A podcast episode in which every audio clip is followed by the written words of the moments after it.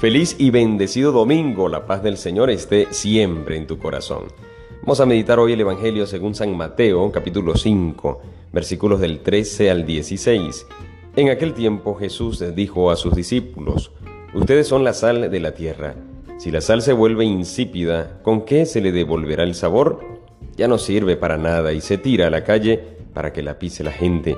Ustedes son la luz del mundo. No se puede ocultar una ciudad construida en lo alto de un monte y cuando se enciende una vela, no se esconde debajo de una olla, sino que se pone sobre un candelero, para que alumbre a todos los de la casa.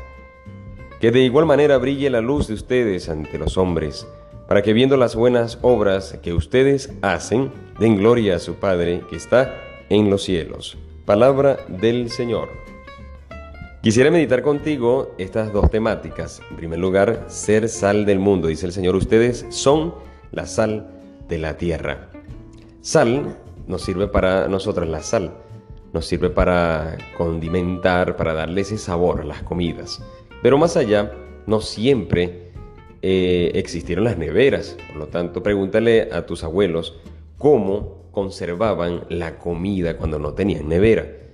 Pues le echaban sal a la carne y preservaban y mantenían eh, sana, digamos de esta manera, la carne. ¿Ok?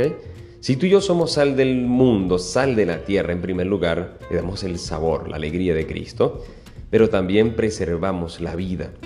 Y si preservamos la vida en primer lugar, vamos a pedirle al Señor, Señor, que nuestra relación, nuestra, nuestra amistad se preserve, sea custodiada, se mantenga viva, porque si hay algo que descompone el alma, es el pecado.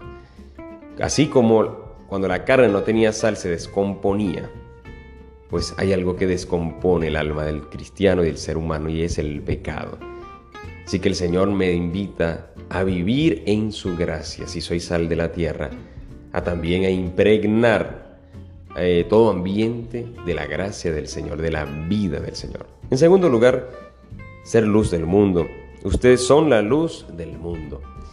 Y habla de una luz que la luz no puede apagarse, es verdad, no se puede apagar. Estos días celebrábamos la Virgen de la Candelaria también en la presentación del Señor y, hacíamos la procesión de las velas. La vela se mantiene en alto, la vela se mantiene para iluminar, se mantiene para también el fuego, para calentar.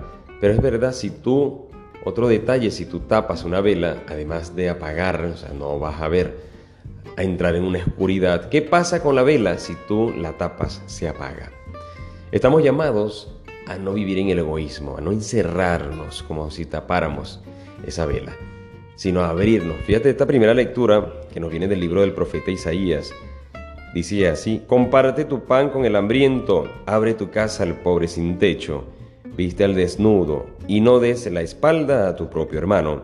Entonces surgirá tu luz como la aurora y cicatrizarán deprisa tus heridas. Fíjate cómo ayudando a los demás estando abierto a las necesidades del otro, van sanando tus cicatrices y las mías.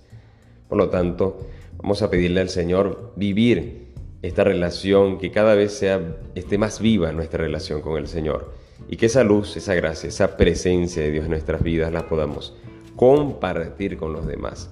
Y allí cicatrizarán nuestras heridas con la gracia y la presencia de nuestro amado Jesús. Que tengas un feliz domingo, Dios te bendiga y te guarde. En el nombre del Padre y del Hijo y del Espíritu Santo. Amén. Recuerda, ora, ten fe y escucha, que el Señor ya te está hablando.